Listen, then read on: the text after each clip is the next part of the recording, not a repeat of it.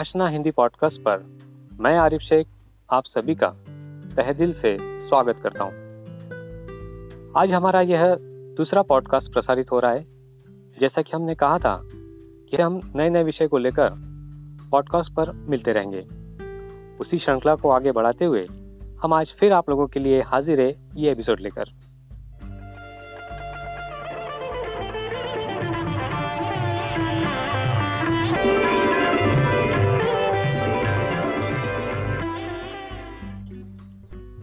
दोस्तों, भारत देश विशाल है। यहाँ विभिन्नता और रहन सहन के साथ विभिन्न भाषा बोली जाती है। राष्ट्रभाषा किसी भी देश की पहचान और गौरव होती है और हिंदी हिंदुस्तान की भाषा है जो हिंदुस्तान को एकता में बांधे रखती है। हिंदी हमारे देश की पहचान है। हिंदी भाषा ने अखंड भारत को जोड़ रखा है। आज़ादी की लड़ाई में अहम भूमिका निभाकर हिंदी जनप्रिय बनी है। हिंदी भाषा जागृति और चेतना है। विश्व में मुख्य भाषा में हिंदी का समावेश होता है। यह हमारे लिए अभिमान की बात है। हमारा कर्तव्य है कि भाषा को हमें उजागर करना चाहिए। हिंदी की परिभाषा ही परम बनाई है, इसलिए हिंदी धरती का श्रृंगार बनी है। हिंदी साहित्यकारों में हिंदी भाषा को बहुत बड़ा पैगाम दिया है। हिंदी भाषा ईमानदारी सिखाती है। हिंदी की प्रेरणा ही हमें स्वयं प्रेरित करती है। हिंदी एक अद्भुत भाषा है। हम लिखते हैं वैसे ही पढ़ते हैं। खूबसूरत और सुंदरता हिंदी का एक महत्वपूर्ण अंग है। दोस्तों, आशना हिंदी पॉडकास्ट के आज के एपिसोड में हम बात करेंगे जलगांव शहर के जाने माने एमजे महाविद्यालय के हिंदी विभाग के पूर्व अध्यक्ष डॉक्टर सुरेश तायडे सर से।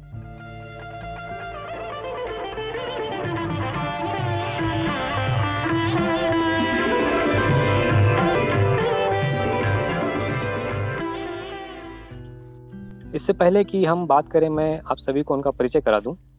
प्राध्यापक doctor Suresh Tayde sir MJ महाविद्यालय के हिंदी विभागाध्यक्ष रहे। उसी तरह तायडे सर उत्तर महाराष्ट्र विश्वविद्यालय जलगांव के हिंदी अध्ययन मंडल के सदस्य के रूप में कार्य कर चुके हैं। हिंदी साहित्य से संबंधित आपके 11 पुस्तक प्रकाशित हो चुकी है। स्वतंत्रोत्तर हिंदी नाटकों में शोषण के विभिन्न रूप, ब्रोकन मैन, सुलभ काव्यशास्त्र, 21वीं सदी और हिंदी दलित नाटक आदि किताबें प्रकाशित हुई है। उसी तरह आपके शोध लेख राष्ट्रीय एवं अंतर्राष्ट्रीय स्तर पर समय समय पर प्रकाशित हुए हैं। आकाशवाणी जलगांव से कहानी, कविता, परिसंवाद आदि में आपने सहभाग लिया है। अनेक संस्था, सरकारी कार्यालय, बैंक, दूरदर्शन, एलआईसी, डाक कार्यालय, बीएसएनएल आदि में हिंदी के प्रचार प्रसार हेतु कार्य भाषण भी आपने दिए हैं। उसी तरह आप उत्तर महाराष्ट्र विश्वविद्यालय के हिंदी प्राध्यापक परिषद सलाहकार भी रह चुके हैं। आपको हिंदी साहित्य में उल्लेखनीय कार्य के लिए कई पुरस्कारों से सम्मानित किया गया है, जिसमें अखिल भारतीय सामाजिक एकता पुरस्कार मुंबई, समाज रत्न पुरस्कार मुंबई, आदर्श शिक्षक पुरस्कार जलगांव आदि अनेक पुरस्कारों से आपको सम्मानित किया गया है। हिंदी साहित्य के सुप्रसिद्ध डॉक्टर सुरेश तायडे सर अपना ज्ञान, अनुभव का भंडारण तथा उनके विचार आज हमारे आशना पॉडकास्ट पर साझा करेंगे। तायडे सर, आशना पॉडकास्ट की ओर से मैं आरिफ शेख आपका तहे दिल से स्वागत करता हूं। धन्यवाद भाई। मराठी भाषिक डॉक्टर सुरेश तायडे सर, आपका हिंदी साहित्य से लगाव रहा है, तो इस बारे में हम जानना चाहेंगे। बिल्कुल, मैं बात करना चाहूँगा और बड़ी खुशी होगी। मैं पहले आपको बहुत बहुत बधाई, अभिनंदन करता हूँ आपका और आपको धन्यवाद भी देता हूँ। शुक्रिया सर। मुझे इस बात का गर्व है कि आप मेरे छात्र रहे हैं। जी सर। और आप हिंदी के प्रचार प्रसार हेतु जो काम कर रहे हैं वो बहुत ही तारीफ के काबिल है, इसीलिए आपको मैं धन्यवाद देता हूँ और आपका अभिनंदन करता हूँ। जी सर, शुक्रिया सर। मित्र जी, हिंदी मेरी ईमान है, हिंदी पहचान है। हिंदी हूँ वतन भी मेरा प्यारा हिंदुस्तान है। बढ़े चलो हिंदी की ओर डगर, हो अकेले फिर भी मगर, मार्ग के कांटे भी देखना खुद बच जाएंगे पथ पर। वाह, इस तरह हमारी हिंदी है। मित्रों, मैं बताना चाहूंगा कि हिंदी की ओर आना और फिर आगे बढ़ते चले जाना और आज आपके सामने मैं उपस्थित हूँ, इसके पीछे एक बहुत रोचक कथा भी है। मैं एक बहुत छोटे से गांव से हूँ जहाँ ना अखबार मिलता था, ना बस आती थी, ना शिक्षा की कोई व्यवस्था हुआ करती थी। मुझे बचपन में एक मराठी स्कूल में अध्यापक थे पढ़ाने के लिए। आज वे हमारे बीच नहीं है, मैं उनको इस मौके पर याद करता हूँ। डॉक्टर एस के जोगी। जब मैंने रावेर जैसे छोटे से महाविद्यालय से बीए किया, वहाँ केवल 3 विषय थे, भूगोल, अर्थशास्त्र और अंग्रेजी। तो मैंने पेट का प्रश्न मेरे सामने था, इसलिए मैंने अंग्रेजी बीए नहीं किया। जब मैं जलगांव एमजे कॉलेज में यहाँ आया पढ़ाई के लिए, तो मेरे सामने सबसे दिक्कत बड़ी ये थी कि गरीबी, और फिर रहा कैसे जाए, क्या खाया जाए, कैसे कि यहाँ हम टिक सके। तो मुझे जोगी सर मिले और उन्होंने कहा कि अंग्रेजी लेकर ये तुम्हारे लिए मुनासिब नहीं होगा, तो सीधा सीधा एक काम करो, आप काम भी कर सकते हो, आप रात पाले में काम कर सकते हो, हिंदी ले लो, हिंदी का अध्ययन करेंगे और रात आप आगे बढ़ते चले जाएंगे। पढ़ते देखते मुझे हिंदी की रुचि लग गई, और हमारा जो विभाग था एमजे कॉलेज का, उस जमाने में बहुत संपन्न व्यक्ति थे। आदरणीय तेजपाल चौधरी थे, साड़वेकर मैडम थी, जावड़े मैडम थी, जेबी पाटिल सर थे, बड़े दिग्गज लोग थे। और जब इनके समक्ष हम कक्षा में बैठते थे तो लगता था कि हम कहीं साधना क्षेत्र में बैठे हैं। तो मैं पहले साल पहले वर्ष में पहला, फिर मुझे लगन लगी, फिर दूसरे पर वर्ष में मैं पहला आया, और मैं ये पहला आया तो फिर मुझे उसमें सही मायने में कुछ मित्र मिले, जिसमें एक मिर्जा नामक मेरा एक मित्र था। तो धीरे धीरे हिंदी को रुचि बढ़ी, पढ़ना शुरू हुआ। और पढ़ाई करते समय मैं एमजे कॉलेज के गर्ल्स हॉस्टल, जो वहाँ मैं वाचमन के काम करता था, वाचमन का काम करने में मुझे सहूलियत ये हुआ करती थी कि मैं रात में पढ़ाई करता था और साथ साथ निगरानी करता था हॉस्टल की। उससे ये हुआ कि मेरा अध्ययन तो हुआ, पर मेरी पढ़ाई बहुत जोर शोर से चल रही थी। 2 सालों में मैंने हिंदी की इतनी सारी पुस्तकें पढ़ी कि आज वो सारे दिन मुझे फिर से याद आ रहे हैं। तो ऐसे बढ़ते बढ़ते मुझे हिंदी में लगा हुआ, हिंदी की पढ़ाई शुरू हुई, और मेरे ही गुरुजनों के मेहरबानी से मुझे हिंदी के अध्यापक के तौर पर नौकरी लगी, और फिर वो सिलसिला चल पड़ा। और आगे मैंने अपना ये काम पढ़ने का, पढ़ाने का और लिखने का जारी रखा। और मुझे ये गर्व है कि मैं एमजे कॉलेज जैसे नामी गिरामी महाविद्यालय में एक हिंदी का अध्यापक, हिंदी का छात्र, और धीरे धीरे हिंदी का वो ये विभागाध्यक्ष और फिर उपाध्यक्ष के तौर पर मैंने वहाँ से सेवानिवृत्त हुआ, अवकाश ग्रहण कर लिया। इस तरह मेरा ये हिंदी का सफर रहा है। जी सर, आपने जो हिंदी में करियर किया, आपका जो सफर रहा, हाँ, अध्यापक, फिर हिंदी के विभागाध्यक्ष, विश्वविद्यालय के हिंदी मंडल में नियुक्ति। हाँ देखिए भैया, बात यह है कि आप कुछ करोगे जी तो लोगों के निगाहों में आओगे, आप कुछ अपना हुनर दिखाओगे तो लोग पहचानेंगे। मैंने धीरे धीरे हिंदी में बात करना, हिंदी में व्याख्यान देना, आकाशवाणी, तरह तरह के सेमिनार और तरह तरह के हिंदी के प्रचार प्रसार के लिए, फिर वो तरह तरह की बैंक होंगे, सरकारी कार्य कचहरियाँ होंगी, यहाँ जाना शुरू कर दिया। और व्याख्यान देते देते एक तरह की पहचान हुई, और इस पहचान के साथ साथ मैंने अपना लेखन कार्य भी शुरू किया।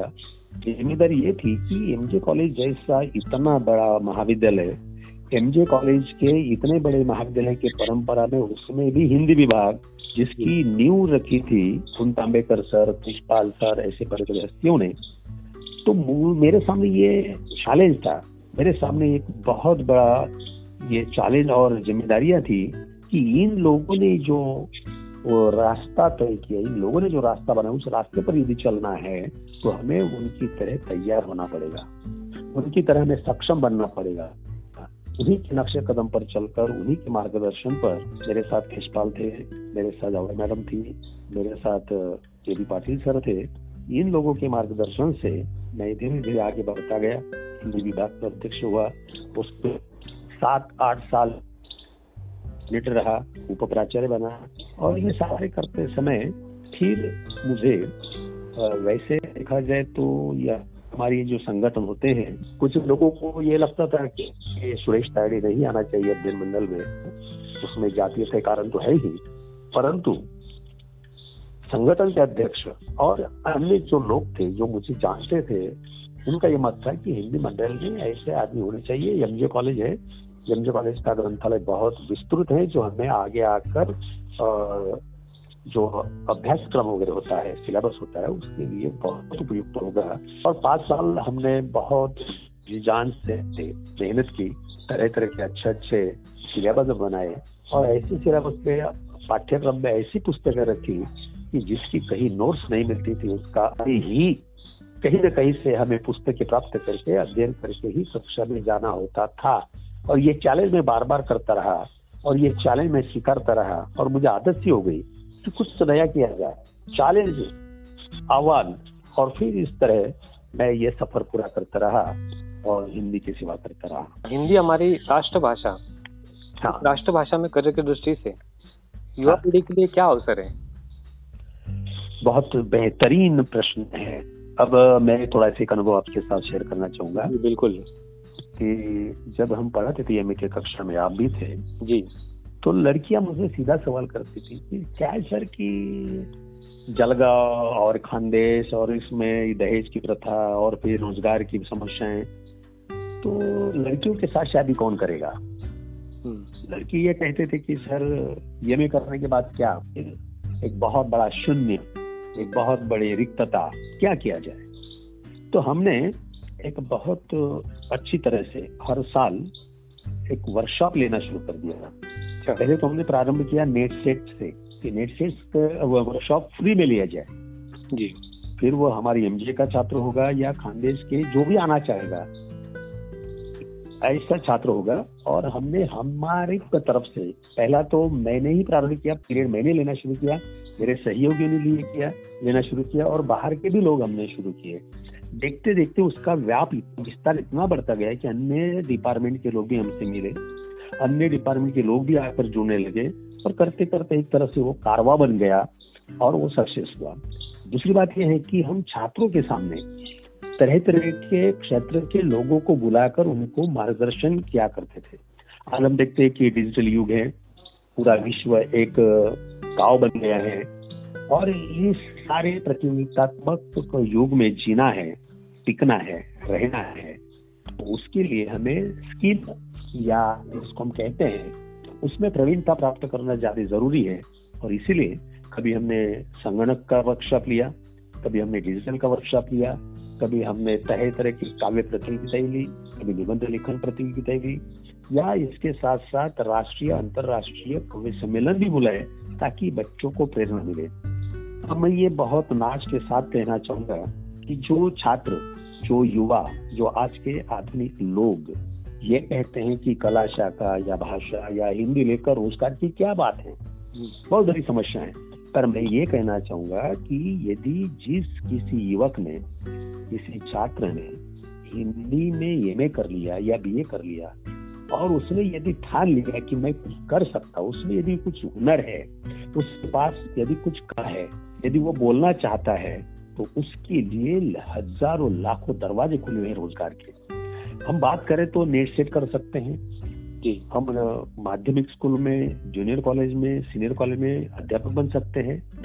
और आज हम देखते हैं कि मीडिया, प्रिंट मीडिया है, इलेक्ट्रॉनिक मीडिया है, आप समाचार पढ़ सकते हैं, समाचार लिख सकते हैं, आप सरकारी न जाने कितने सारे कार्यालय, बैंक है, रेल है, बीएसएनएल है, एलआईसी है, वित्तीय संस्थाएं बहुत सारी हैं, तो आदि में आपके लिए सेवा करने का मौका है जी, पत्रकारिता है। और सबसे बड़ी बात तो आज है कि दुभाषिया या अनुवादक, यह बहुत बड़ा क्षेत्र है।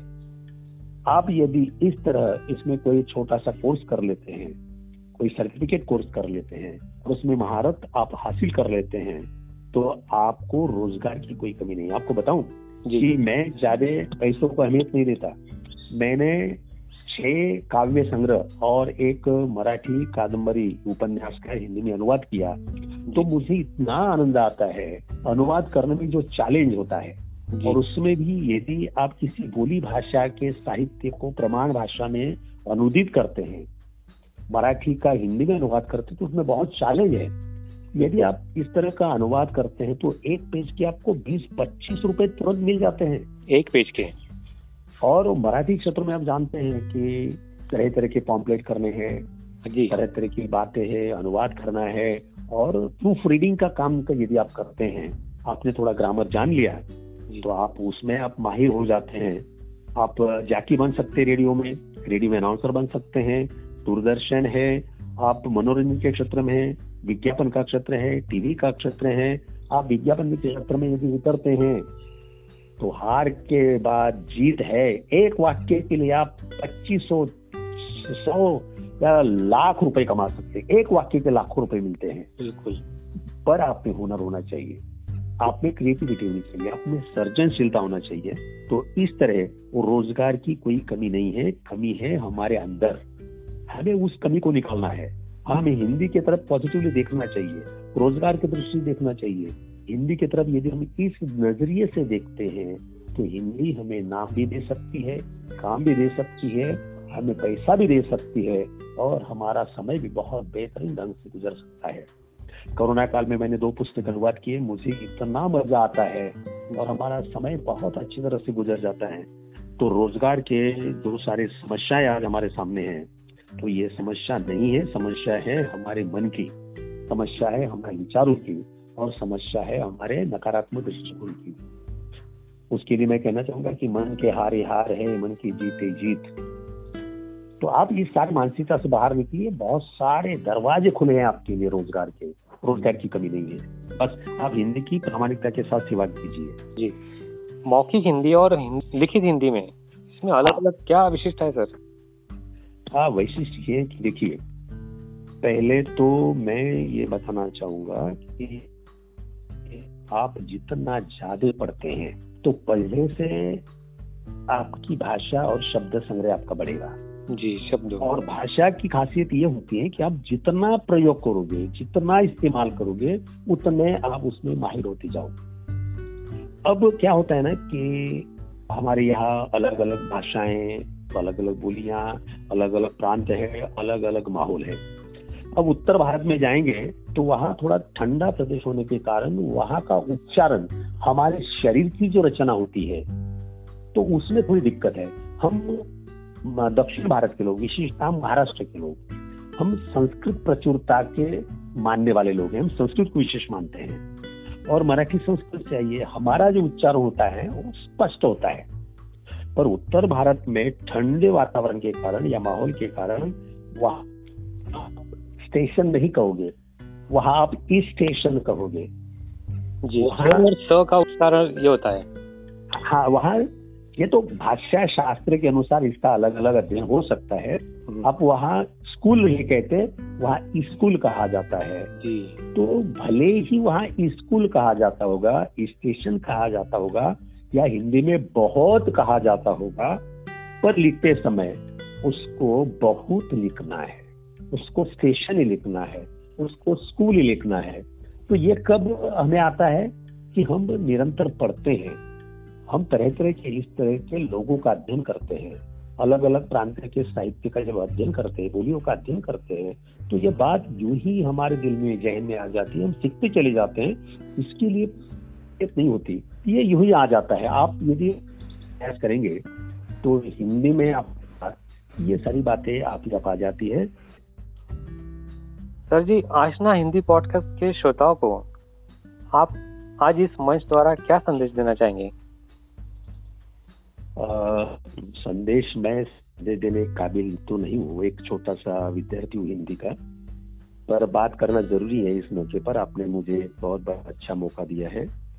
हिंदी पहले तो हमें सीखने की जरूरत नहीं, उसके लिए पढ़ाई की आवश्यकता है और बार बार पढ़ने से हिंदी हमारी शुद्ध होती जाएगी, उसका प्रयोग करने से उसमें निखार आएगा। दूसरी बात यह है कि ये जो देश है हमारा, ये विविधता से सजने वाला देश है। बिल्कुल। जो अपनी बोली बोलता है वह स्वतंत्र होता है। जैसे कि कोयल गाती है तो वह स्वतंत्र है, वह अपनी बोली बोलती है। परंतु इसके विपरीत यदि हम देखते हैं कि तोता पिंजरे में बंद है क्योंकि वह दूसरे की भाषा बोलता है, दूसरे की बोली बोलता है।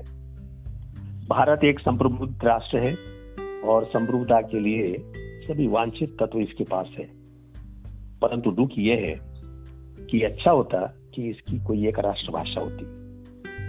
स्वतंत्रता को आज 75 वर्ष हो गए, हम जिसको कहते हैं कि अमृत महोत्सव मना रहे हैं, 75वीं वर्षगांठ मना रहे हैं। जितनी दृढ़ इच्छा शक्ति का अभाव है। वैसे भी देश की सभी भाषाएं महान है, सभी भाषाओं में महान साहित्यकार हैं जिन्होंने कालजयी साहित्य दिया है, सर्जना की है, लेकिन इन सब के बीच हिंदी एक ऐसी भाषा है जो सभी में एक ऐसा अदृश्य धागा है हिंदी रूपी, जो इतना पक्का, इतना दृढ़ है जो टूट नहीं सकता। कश्मीर से कन्याकुमारी तक और फिर पूरी से ओखा तक सभी लोगों को एक राष्ट्र बनाने का काम जो किया है वो हिंदी ने किया है, और इसीलिए हिंदी को राष्ट्रभाषा घोषित करना चाहिए।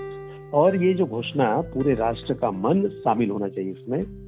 जिस तरह 1965 में दक्षिण वालों ने विरोध किया, बहुत बड़ा आंदोलन किया, राजभाषा बनाने के बाद उसको राष्ट्रभाषा नहीं होना चाहिए, इस तरह की बातें की। तो मैं सभी से एक निवेदन करना चाहूँगा कि हिंदी हमारी पहचान है, हिंदी हमारा आत्मसम्मान है, हिंदी हमारी शान है, हमारी राष्ट्र की वह वाणी है, और हिंदी हमारी संस्कृति का, हमारे सभ्यता का एक तरह से आईना है। आज अंतर्राष्ट्रीय स्तर पर 3 नंबर पर हमारी हिंदी है। बहुत बड़े पैमाने पर हिंदी बोली जाती है, बहुत सारे लोग आज हिंदी बोलते हैं। हमारे पड़ोस के जितने सारे राष्ट्र हैं उसमें हिंदी बोलने वालों की संख्या ज़्यादा है, तादाद ज़्यादा है। नेपाल हो, मॉरिशस हो, फिजी है, सूरीनाम है, युगांडा है, पाकिस्तान, बांग्लादेश, दक्षिण अफ्रीका, कनाडा, इंग्लैंड, अमेरिका जैसे सभी देशों में हिंदी बोली जाती है। वहाँ तरह तरह की पत्रिका निकाली जाती है। और आज इन 10 सालों की यदि हम भाषा कहें या भाषा के बोलने वालों की तादाद कहें तो 10 करोड़ से भी ज्यादा लोग उसमें जुड़ गए हैं। इन 5 सालों में दक्षिण के लोगों में हिंदी सीखने की ललक पैदा हो गई है, और उसमें वृद्धि हुई है 22% लोगों की। शब्दकोश की बात करते हैं तो कम से कम 20,000 शब्द बढ़ गए हैं, और आज हमारे हिंदी के शब्दकोश में 1.5 लाख से अधिक शब्द हुए हैं। उसमें हिंदी सिनेमा ने बहुत योगदान दिया है। इंटरनेट आज बहुत बड़ा काम कर रहा है। इंटरनेट के जरिए हम देखते हैं कि हिंदी बोली जाती है, पर अपेक्षा ये है मेरी कि जिस तरह हम राष्ट्रगान को सम्मान देते हैं, जिस तरह हम राष्ट्रध्वज को सम्मान देते हैं, तो सभी ने हिंदी को यदि इस तरह हमारे आंखों का तारा बना लिया, उसको मान सम्मान देने की बात की, तो हिंदी राष्ट्रभाषा बने बगैर नहीं रही। क्योंकि हिंदी का सम्मान, हिंदी बोलियों की जान, हिंदी दे मनोरम भाव परिचय, काव्य की पहचान हिंदी, देवानी से प्रखर अरु सौम्यता का मन हिंदी, कह कहरा अनुपम अनूठा अक्षर सुज्ञान हिंदी, शब्द स्वर व्यंजन निराले लेखनी की आन हिंदी, सूर मिरा जैसी की तान हिंदी, शान हिंदी नव लिखी इस गीतिका में संदिली सोपान हिंदी। हिंदी इतनी महान है, इतनी ऊंचे औहदे उसमें पाए हैं लोगों ने, पहचान है। और मुझे गर्व है कि मैं हिंदी का छात्र हूँ और हिंदी के कारण मुझे पहचान मिली है। आज आप जैसे लोग मुझे बुलाते हैं, तरह तरह के महाविद्यालयों में, कॉलेजों में, सरकारी कचहरियों में बुलाते हैं, और केवल हिंदी के लिए। और इसीलिए हमें प्रण करना होगा कि हिंदी आज हमारे देश के विकास के लिए बहुत उपयुक्त है। यदि हमारे देश का सही मायने में विकास करना होगा तो हमें हिंदी बोलना होगा, क्योंकि हिंदी आज व्यापार की भाषा बन गई है। हिंदी आज आम जनता की भाषा है, हिंदी जन जन की भाषा है, और जनता ही देश का विकास करेगी, कोई उच्च शिक्षित लोग नहीं। हम देखते हैं कि राजनेता हो या एक्टर हो, वे अंग्रेजी में बात करते हैं। जैसे भारतीय जनता सारी की सारी अंग्रेजी लिखी पड़ी है, कितने लोगों को अंग्रेजी समझ में आती है। आज बस सब्जी वाली, चाय वाला या आम जो व्यापारी है वो सारे हिंदी में बात करते हैं। इसीलिए मित्रों, हिंदी का सम्मान कीजिए और हिंदी को ही अपनाइए। हिंदी राष्ट्रभाषा बनती है तो हमारे देश की उन्नति होगी। जय हिंदी, जय भारत, जय हिंद। बहुत बहुत धन्यवाद सर। ओके, आपको भी बहुत बहुत धन्यवाद। अभी सभी सुनने वालों को मेरा प्यार भरा नमस्कार कहता हूँ और धन्यवाद देता हूँ। जी सर, आपने अपना कीमती वक्त हमें दिया। आशना हिंदी पॉडकास्ट की ओर से मैं आपका फिर एक बार आभार व्यक्त करता हूँ। धन्यवाद। तो दोस्तों ये था आशना हिंदी पॉडकास्ट पर दूसरा एपिसोड। अगली बार हम फिर मिलेंगे एक नया विषय लेकर, एक नई शख्सियत के साथ। तब तक के लिए अपना ख्याल रखिए, सुरक्षित रहिए, हमारे आशना पॉडकास्ट को सुनते रहिए, शेयर कीजिए। यही पॉडकास्ट खास आपके लिए यूट्यूब पर भी प्रसारित होगा। धन्यवाद।